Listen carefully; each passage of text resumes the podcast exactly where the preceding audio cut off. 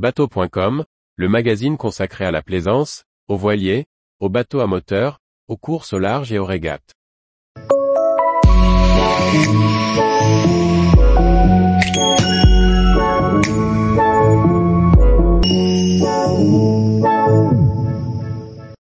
Retraite, comment partir plus tôt en naviguant plus?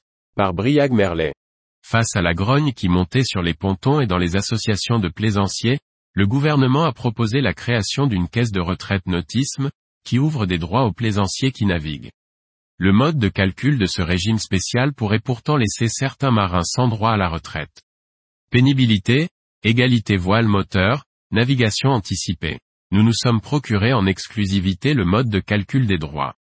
Depuis qu'il a utilisé l'article Babord Amur pour passer en force au Parlement, au mépris des règles de sécurité du RIPAM, le gouvernement cherche une porte de sortie pour éviter le mécontentement des plaisanciers. Il vient de faire une proposition concrète, avec la création d'une caisse de retraite nautisme. Celle-ci doit permettre aux vieux loups de mer de bénéficier d'une retraite anticipée. En effet, chaque mille de navigation sur un bateau de plaisance ouvre des droits à des trimestres, qui viennent en déduction de l'âge de départ légal. Le système s'appuiera sur un barème d'équivalence entre 1000 parcourus et trimestres de cotisation.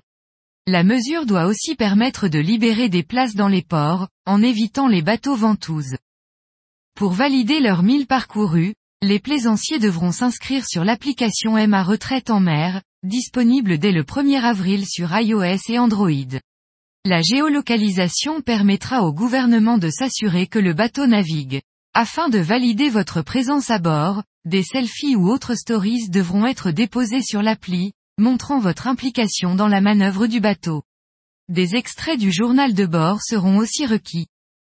La négociation va devoir s'ouvrir avec les partenaires nautiques, qui pourraient prendre la forme d'un Grenelle de la plaisance.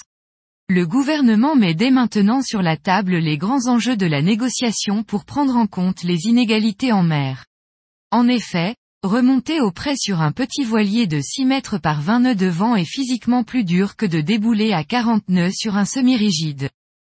De même, l'engagement dépendra de la température de navigation, de l'équipement du bord avec des winches manuels ou électriques, de la présence d'une cabine ou non et d'un frigo.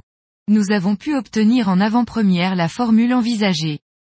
T égale Mn astérisque Cm astérisque 1, EQ astérisque 1, alpha astérisque à un tiers delta astérisque b.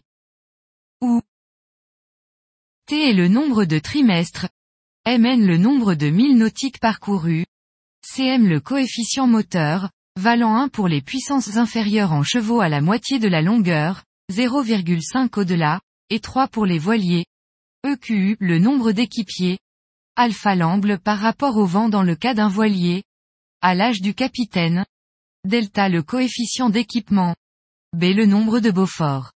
Le projet de réforme ne fait pourtant pas l'unanimité et des voix s'élèvent dans la communauté maritime.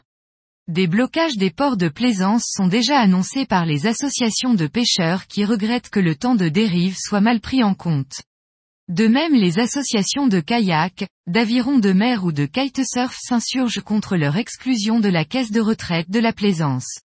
On craint aussi pour la confidentialité des spots de pêche après la géolocalisation par le gouvernement. Le gouvernement craint l'infiltration par des boat blocks et annonce la présence d'importants contingents de forces de l'ordre sur l'eau. Dans ce contexte tendu, l'avis du Conseil constitutionnel est attendu avec appréhension. Tous les jours, retrouvez l'actualité nautique sur le site bateau.com. Et n'oubliez pas de laisser 5 étoiles sur votre logiciel de podcast.